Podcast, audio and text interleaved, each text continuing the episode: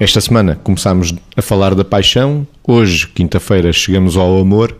O amor quer-se em liberdade, Vitor. Quer-se em liberdade porque verdadeiramente para ser amor significa que a pessoa tem a oportunidade de escolher e só escolhe quem é livre. Portanto, amor, escolha e liberdade são conceitos que se interceptam. Quando a pessoa acha que está escravo de alguma coisa e perdeu o direito de escolher, verdadeiramente não, está a correr o risco de não amar. Está a confundir, se calhar, duas coisas. Também com elas se deve ter alguma atenção, que é, é diferente amar por compromisso do comprometer-se por amor. Eu acho que é interessante as pessoas comprometerem-se por amor e não amar por compromisso. É? E esse desafio da construção, e como dizia, já dissemos várias vezes, uh, citando Jorge Bucay, que fala muito da profundidade do amor e fala também dessa liberdade e fala também daquilo que é uh, muito cuidado que, obviamente, que as pessoas se aculturam, obviamente que as pessoas muitas vezes uh, ficam simbióticas em algumas coisas, mas não perdem a sua individualidade, porque é essa liberdade que está ligada à liberdade e à escolha. Às vezes aculturam-se tanto que nós, quando as pessoas, alguém morre numa relação de muito tempo e que é uma relação que nós imaginamos, ou sabemos, ou fantasiamos como uma relação, uma boa relação, vemos nas expressões, até fisionómicas das pessoas, coisas que eram do outro. E isso acho que é, que é parte, é mais uma das partes bonitas do amor. Né? Como dizia, acho que dizia o Einstein que o amor é melhor professor do que o dever. E de facto, é, e de facto é claramente melhor professor das relações humanas do que o dever.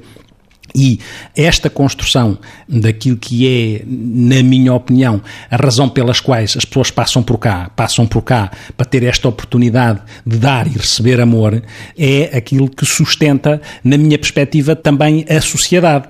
É claro que sempre, como começámos a pergunta, onde é que está a liberdade para que as pessoas uh, possam, uh, sentindo outras coisas, achar que aquele pode não ser o caminho, mas nunca abdicando da responsabilidade e do desafio do compromisso de lutar pela relação que têm, se ela for válida e fizer sentido que é o amor em liberdade, Margarida. Sim, que é o amor em liberdade, fazendo sentido que numa relação desta natureza o melhor de cada um venha ao de cima, ou seja, a liberdade é isso mesmo, é eu não preciso de te amputar para ser, não precisas de te sentir amputado para seres comigo. Portanto, é esta coisa de um, o melhor de cada um vem, vem, emerge, e depois o outro tem o desafio de aprender a compatibilizar-se com isso, ainda que esses melhores sejam às vezes quase antagónicos. É evidente que também temos um um desafio nas relações, que é tentar transformar algumas coisas que nos parecem antagónicas em complementaridades. Portanto, transformar os antagonismos em complementaridades. Ou seja, na prática e com objetividade, os antagonismos distanciam as pessoas.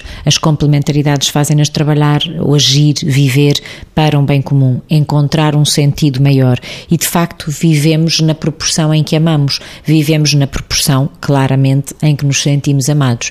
E a mim apetecia-me eh, dizer uma coisa que é: há pessoas que às vezes dizem, ah, amar também faz chorar, porque, porque enfim, porque às vezes chora-se por desgosto isto não é amor.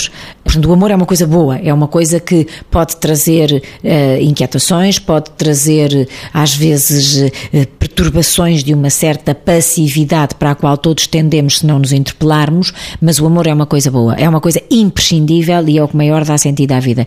E, e também, citando Gabriel Garcia Marques, uh, que dizia uma outra coisa que era: um, Ninguém merece as tuas lágrimas, e se alguém as merecer, esse não te fará chorar. Isto pode ser o amor.